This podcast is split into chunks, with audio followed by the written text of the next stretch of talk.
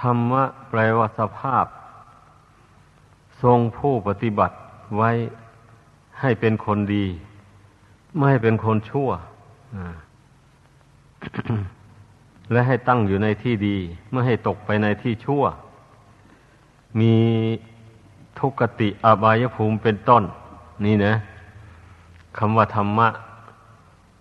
ในที่นี้หมายเอาธรรมะที่เป็นกุศล ไม่ไม่ได้หมายเอาธรรมะที่เป็นฝ่ายอากุศลอย่าเพิ่งเข้าใจธรรม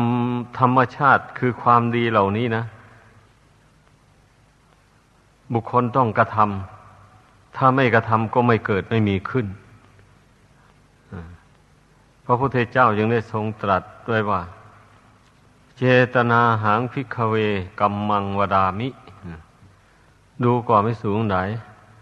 เราตถาคตกล่าวว่าเจตนานั้นแหละเป็นตัวกรรม อันนี้เป็นคำกลาง ทีนี้เมื่อเราเจตนาชั่ว มันก็เป็นกรรมชั่วไปอย่างนี้นะ เมื่อมันเจตนาชั่วขึ้นมาแล้ว มันก็ทำชั่วพูดชั่วไป ก็เป็นกรรมชั่วถ้าว่าเราตั้งเจตนาดี หวังจะทำคุณงามความดีด้วยกายวาจา อย่างนี้มันก็เป็นกรรมดีไป ท่านเรียกว่ากุศลกรรม เป็นอย่างนั้น ก็ทรงตัดได้ว่าเจตนาหังพิกเวปาปังวรามิ ก็อันเดียวกันนั่นแหละ หมายถึงเจตนาชั่วนั่นแหละเป็นบาปเจตนาดีเป็นบุญกุศล อย่างนี้ เจตนาแปลว่าความตั้งใจ นั่นนะตั้งใจว่าจะทำอย่างนั้น จะพูดอย่างนี้ นี่นะคำว่าเจตนานั่นนะทีนี้เจตนาในที่นี้ มันก็มีสิ่งที่ประกอบทำให้เกิดเป็นบาปทำให้เกิดเป็นบุญขึ้นมาได้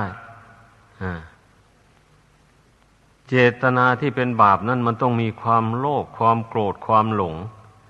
สนับสนุน มันยิ่งค่อยมีกำลังใจใช้กายทำชั่ว ใช้วาจาพูดชั่ว เช่นฆ่าสัตว์ลักทรัพย์ประพฤติผิดในกาม กล่าวมุสาวาทดื่มสุราเมรัย เครื่องดองของเมาของเสพติดให้โทษทุกชนิด อันบุคคลที่จะทำความชั่วเหล่านี้ได้นั้น ก็เพราะว่าจิตใจมันรู้อำนาจแก่ความอยาก ความอยากมันเกินขอบเขตไป เช่นอย่างบุคคลรับประทานอาหาร ไม่ไม่ได้ปรุงด้วยเนื้อสัตว์ไม่อร่อย อย่างนี้นะ แล้วก็คิดวางแผนไปฆ่าสัตว์ มาปรุงเป็นอาหาร รับประทานอย่างนี้นะ เนี่ยท่านเรียกว่าความโลภนะมันเป็นเหตุให้ได้ไปฆ่าสัตว์ ถ้าหากว่ามันไม่โลภล่ะ ถือสันตุถีตามมีตามได้ เอาหาได้โดยทางบริสุทธิ์ได้อย่างไร บริโภคอย่างนั้น นี่ไม่ถือว่าเป็นความโลภแบบนี้นะอ่าเรียกว่า ถือเป็นความพอดี ถือเอาเลือกเอาแต่ทางที่ไม่เป็นโทษ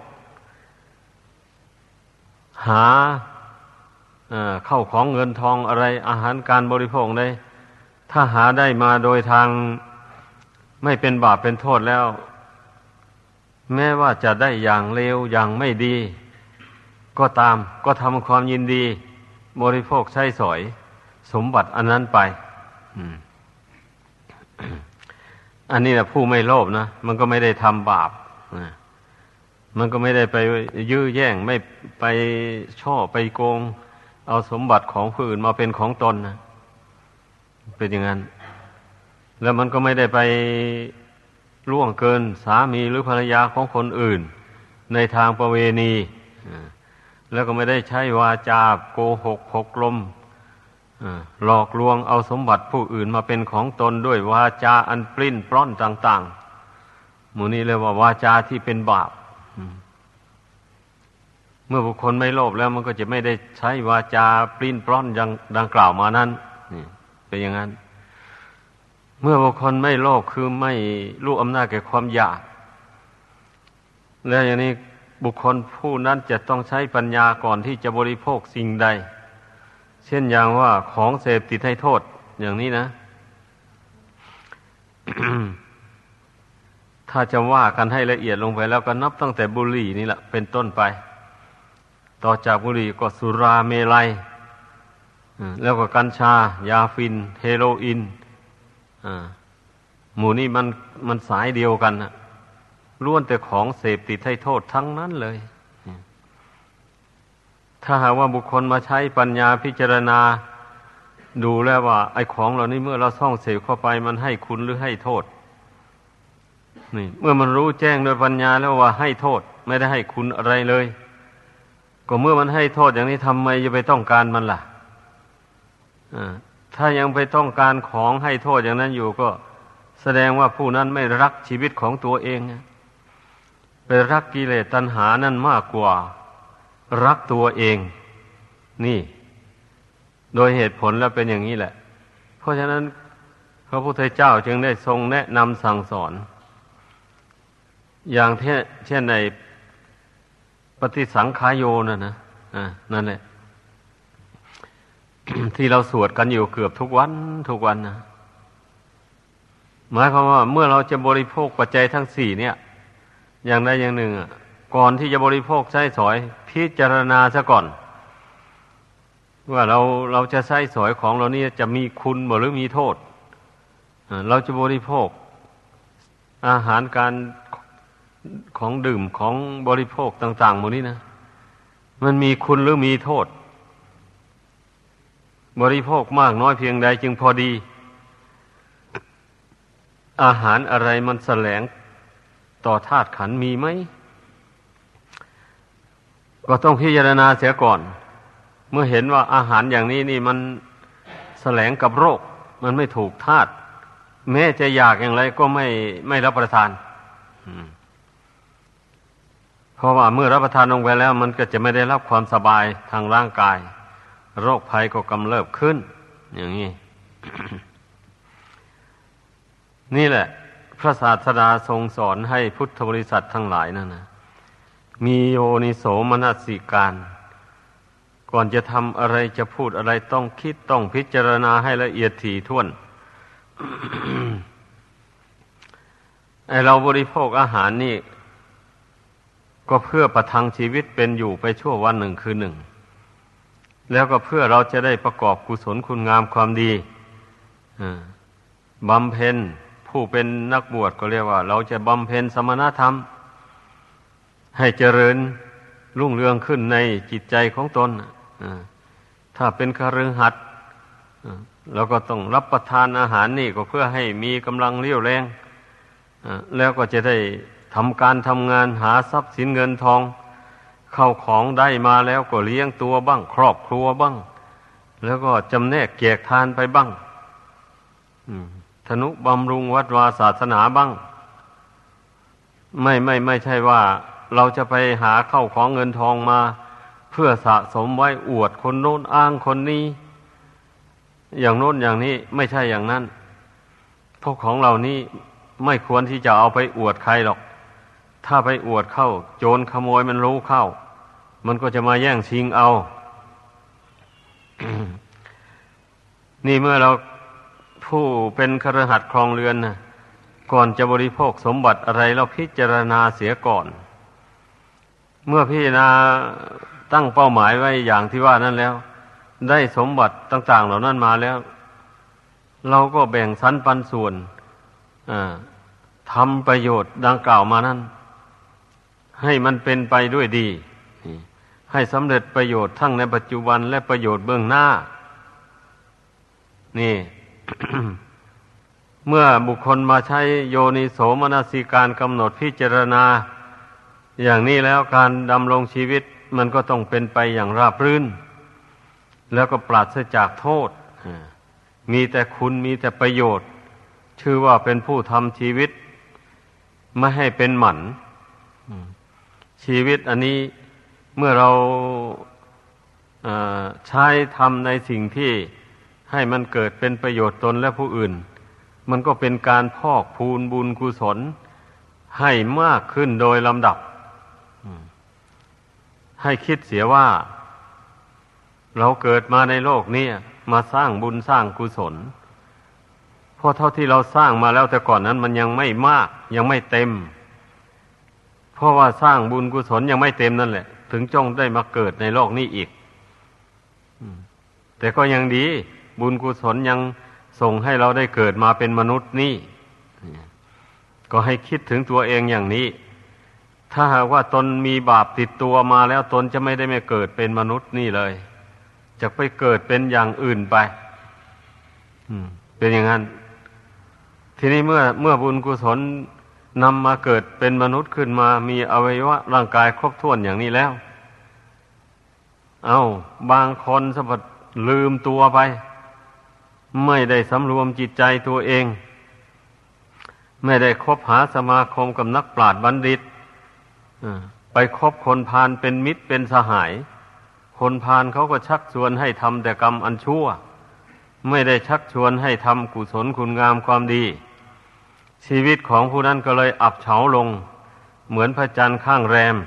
นี่เป็นอย่างนั้นเด้ชีวิตของคนเรานี่นะไม่ใช่ว่าเราเกิดมาคนเดียวอยู่คนเดียวอะ เราเกิดมาอยู่ในที่แวดล้อมของคนหมู่มาก มีทั้งคนดีมีทั้งคนชั่ว ถ้าผู้มีปัญญาแล้วก็จะต้องเลือกคบ หาสมาคมแต่คนดีคนใดชั่วเราอ่านดูแล้วพิจารณาดูแล้ว คนที่เป็นคนชั่วจริง ก็เว้นไม่คบหาสมาคม ถ้าทำได้อย่างนี้ มันชีวิตของตนก็ย่อมเจริญรุ่งเรืองขึ้นแน่นอน เพราะว่าธรรมดาคนดีนี่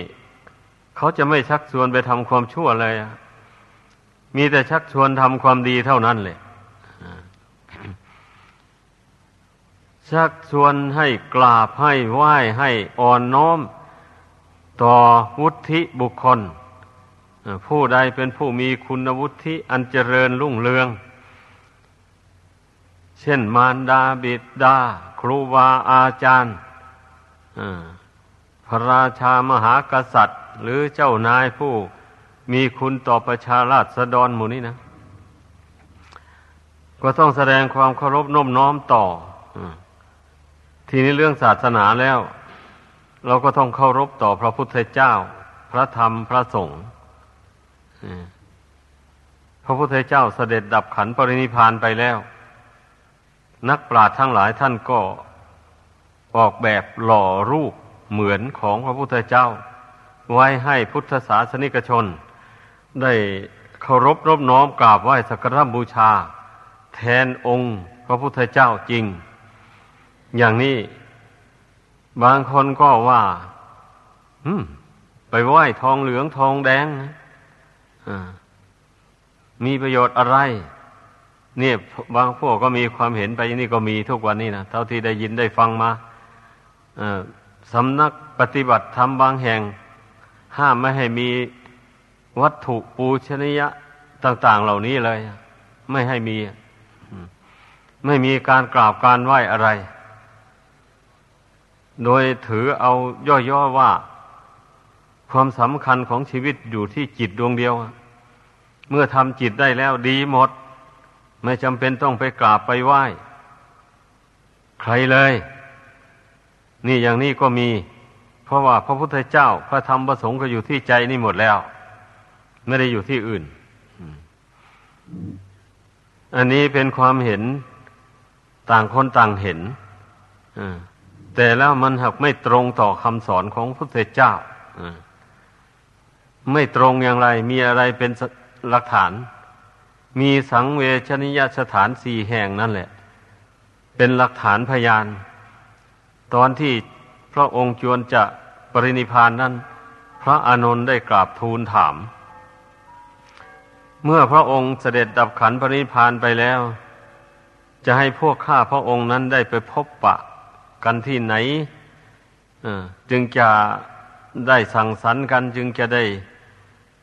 ชื่นชมยินดี จึงจะได้กราบได้ไหว้ พระเถระผู้ทรงคุณวุฒิ แต่เมื่อพระองค์ยังสนพระชนมาชีพอยู่นี่ ออกพรรษาแล้วต่างท่านต่างองค์ก็จาริกมามาเฝ้า พระพุทธองค์ แล้วก็ได้มาพบกันมาวิสาสะทำความคุ้นเคย ซึ่งกันและกันในสำนักของพระภูมิพระภาคเจ้า พระพุทธองค์ยังได้ทรงตรัสว่าดูก่อนอานนท์ เมื่อเราตถาคตล่วงรับดับขันเข้าสู่พระนิพพานไปแล้ว สังเวชนิยสถานสี่แห่งละเป็นที่พบเป็นที่สมาคม ซึ่งกันและกันเป็นที่กราบที่ไหว้ที่ปรงธรรมสังเวชสังเวชนิฐานสี่แห่งนั้น คือสสถานที่ประสูตรหมายความว่าสถานที่พระพุทธองค์ประสูตร แห่งหนึ่ง แล้วก็สถานที่พระองค์ทรงตัดสรู้ นั้นอีกแห่งหนึ่ง แล้วก็สถานที่พระองค์ทรงแสดงพระธรรมจักรปวัตนสูตร นั้นอีกแห่งหนึ่ง แล้วสถานที่พระองค์เสด็จดับขันปรินิพาน นั่นเป็นแห่งที่สี่ อันนี้นะ พระองค์ทรงแสดงว่าเป็นสังเวชนียสถาน เป็นสถานที่ควรสังเวชสลดใจนี่อันนี้แหละ เป็นหลักฐานพยานว่า วัตถุปูชนสถานต่าง ๆ มูนี้นะพระศาสดาไม่ได้ทรงปฏิเสธว่าไม่ให้สาวกกราบไหว้บูชาทรงแนะนำสั่งสอนให้พุทธ ทศาสนิกชนทั้งหลาย พากันกราบกันไหว้สักการะบูชา แล้วระลึกถึงพระคุณทั้งสามนั้นก็จะเป็นบุญเป็นกุศลนำบุคคลให้พ้นทุกข์ภัยได้ ตามกำลังความสามารถของตน ทีนี้สังเวชนียฐานสี่แห่งนั้นก็อยู่ที่ประเทศอินเดีย ไม่ได้อยู่ในเมืองไทยอย่างนี้เนี่ย เพราะฉะนั้นนักปราชญ์ท่านจึง ออกแบบสร้างพระพุทธรูปไว้หล่อเป็นองค์เหมือนอองค์พระพุทธเจ้า ไว้อย่างหนึ่งแล้วก็สร้างพระเจดีย์ไว้แล้วก็หากว่าผู้ที่มีได้พระบรมสารีริกธาตุของพระเจ้าก็เอาไปบรรจุไว้ ไม่ได้ก็สร้างพระเจดีย์แล้วก็กล่าวคำอุทิศ ถวายแด่พระพุทธเจ้าพระธรรมสงฆ์อย่างนี้แล้วบุคคลไปกราบไปไหว้สักการะบูชาระลึกถึงพระคุณทั้งสามนั้น เป็นอารมณ์ก็ได้บุญได้กุศล ได้ชื่อว่าเป็นหนทางแห่งความสุขความเจริญได้ทั้งในปัจจุบันและเบื้องหน้า อันนี้แหละเรียกว่าสถานที่ควรไหว้ควรบูชา นี่เราเราก็ปฏิบัติตามที่พระภูมิภาคเจ้าทรงเนะนำแก่พระอานนท์ในครั้งนั้นแหละ เพราะฉะนั้นน่ะ ผู้ที่เห็นว่าไม่จำเป็นต้องมีลูกพระพุทธเจ้า ไว้กราบไหว้บูชาอย่างนี้นะว่าขัดต่อพระโอวาทข้อนี้เป็นอย่างนั้น จึงไม่ควรถือเอาเป็นตัวอย่าง ทีนี้การกราบการไหว้ นี่ถ้าพูดถึงผลอันสูงส่งแล้ว มันก็เป็นเหตุที่จะให้บุคคลผู้กราบผู้ไหว้ผู้อ่อนน้อม ด้วยกายวาจาใจนั่นนะทำให้มานะทิฏฐิ อันเป็นกิเลสตัวสำคัญทีเดียวลดน้อยเบาบางลงไป จากกิจใจ นี่ถ้าหากว่าใครคิดสั้น ๆอย่างว่านั่นน่ะ คนผู้นั้นยอมเต็มไปด้วยทิฏฐิมานะเลยทิฏฐิมานะไม่ได้อ่อนลงเลย เป็นอย่างนั้น ดังนั้นอย่าไปเข้าใจว่าการกราบการไหว้นี่นะได้ผลเพียงนิดหน่อย ถ้าเราพี่นาให้ลึกซึ้งแล้ว มันได้ผลคุ้มค่าจริง ๆ นะเหมือนอย่างแต่ครั้งพุทธเจ้าเสด็จไปสู่สวนตานหนุ่มที่ของพระเจ้าพิมิสารนั่นแหละ เมื่อคนในกรุงก็จะคือไปเฝ้านั้น เขาไม่เคารพไม่กราบไหว้พระองค์ก็ไม่แสดงธรรมอะอย่างนี้เพราะเขายังถือทิฏฐิมามาหนะแข็งกระด้างอยู่ ต่อเมื่อพระองค์ทรงใช้อุบายต่างๆ ให้คนเหล่านั้นเขารู้ว่าพระองค์เป็นผู้ประเสริฐจริง เขากราบเขาไหว้เขาเคารพนับถือล่ะ ต่อจากนั้นพระองค์เจ้าจึงได้ทรงแสดงธรรม คืออนุบุพิกถา มีทานศีลแล้วก็แสดงถึงผลแห่งทานศีลนั้นพาไปเกิดสวรรค์อย่างนี้แหละ แล้วต่อจากนั้นก็ทรงแสดงโทษของกามเรียกว่าแสดงทำให้สูงขึ้นไปโดยลำดับ แล้วก็ต่อจากนั้นก็แสดงถึงอานิสงส์ที่บุคคลถอนตนออกจากกาม ว่าจะเป็นผู้บรรลุถึงซึ่งวิมุตต์หลุดพ้นจากกิเลสตัณหา พ้นทุกข์ภายในสงสารไปได้ นี่แหละที่พระศาสดาทรงแสดงอนุบุพิกถาโปรด พระเจ้าพิมพิสารและบริษัทบริวารครั้งนั้นก็โดยที่คนเหล่านั้นได้เคารพนับถือพระองค์ แต่ถ้าคนเหล่านั้นไม่ยอมกราบไม่ยอมไหว้พระองค์ก็จะไม่แสดงธรรมเลยนี่ลองคิดดู เพราะขืนแสดงไปมัน คนเหล่านั้นก็ไม่สามารถจะรู้ธรรมได้ เพราะจิตใจมันแข็งกระด้างอันนี้แหละเพราะฉะนั้นยังว่า ความเคารพนอบน้อมนี่นะ มันจึงคล้ายๆกันกับว่าเป็นบทบาทเบื้องต้นของพระพุทธศาสนาเลยทีเดียวถ้าจะว่าไปแล้วนะเรียกว่า พระพุทธศาสนานี่ ทรงนิยมความเคารพนอบน้อม ซึ่งกันและกัน อันนี้จะเป็นไปเพื่อความสุขความเจริญได้เหมือนอย่างในมงคลสูตรนั่นแหละ เป็นอย่างนั้น ดังนั้นแหละ พูดถึงความเคารพนี่นะทุกคนก็ให้พึ่งเข้าใจให้มันลึกซึ้งเข้าไป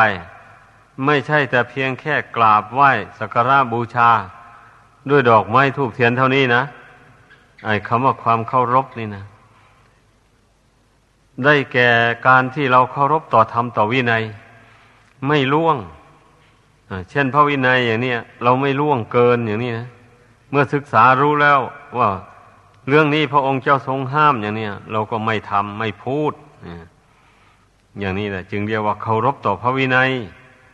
ทีนี้ถ้าหากว่าได้พลั้งเผลอทำลงไปก็สาร ภาพผิดต่อภิกษุรูปใดรูปหนึ่ง แล้วปฏิญาณว่าจากสำรวมระวังต่อไปที่ท่านเรียกว่าแสดงอาบัติอันนี้เคารพต่อธรรมบะนี่เคารพต่อธรรมก็เคารพต่อความภาคเพียรพยายามนั่นแหละ ไม่นั่งนั่งนอนนอนอยู่เฉยเฉยเรียกว่าเป็นผู้มีสติปลุกตนให้ตื่นอยู่เสมอ ให้ทำความเพียรสำรวม ระวังกิจใจของตน อย่าให้มันออกนอกลู่นอกทาง อย่าให้มันฟุ้งซ่านไปในอารมณ์ที่น่ารักน่าชังต่าง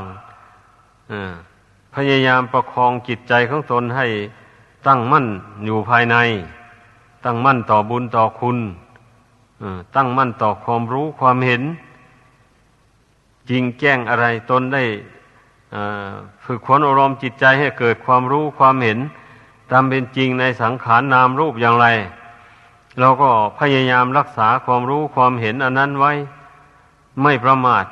ไม่ปล่อยให้ความรู้ความเห็น อันนั้นมันลบเลือนไป นี่เรียกว่าเคารพต่อพระธรรมนะ ให้พากันเข้าใจ การกราบการไหว้นั้นมันเป็นบทบาทเบื้องต้น ในลำดับต่อไปก็อย่างว่านี่แหละ เราก็ฝึกตนไปฝึกไปเรื่อยๆ เมื่อฝึกเข้าไม่ท้อไม่ถอย จิตใจมันก็อ่อนลง เรียกว่ากิเลสมันก็อ่อนลงอมันเป็นอย่างนั้นเพราะเราฝึกไม่ถอยนี่ เราห้ามจิตบ่อยๆ ไม่ให้จิตมันฟุ้งเฟ้อเห่อเหิมไปตามอารมณ์ที่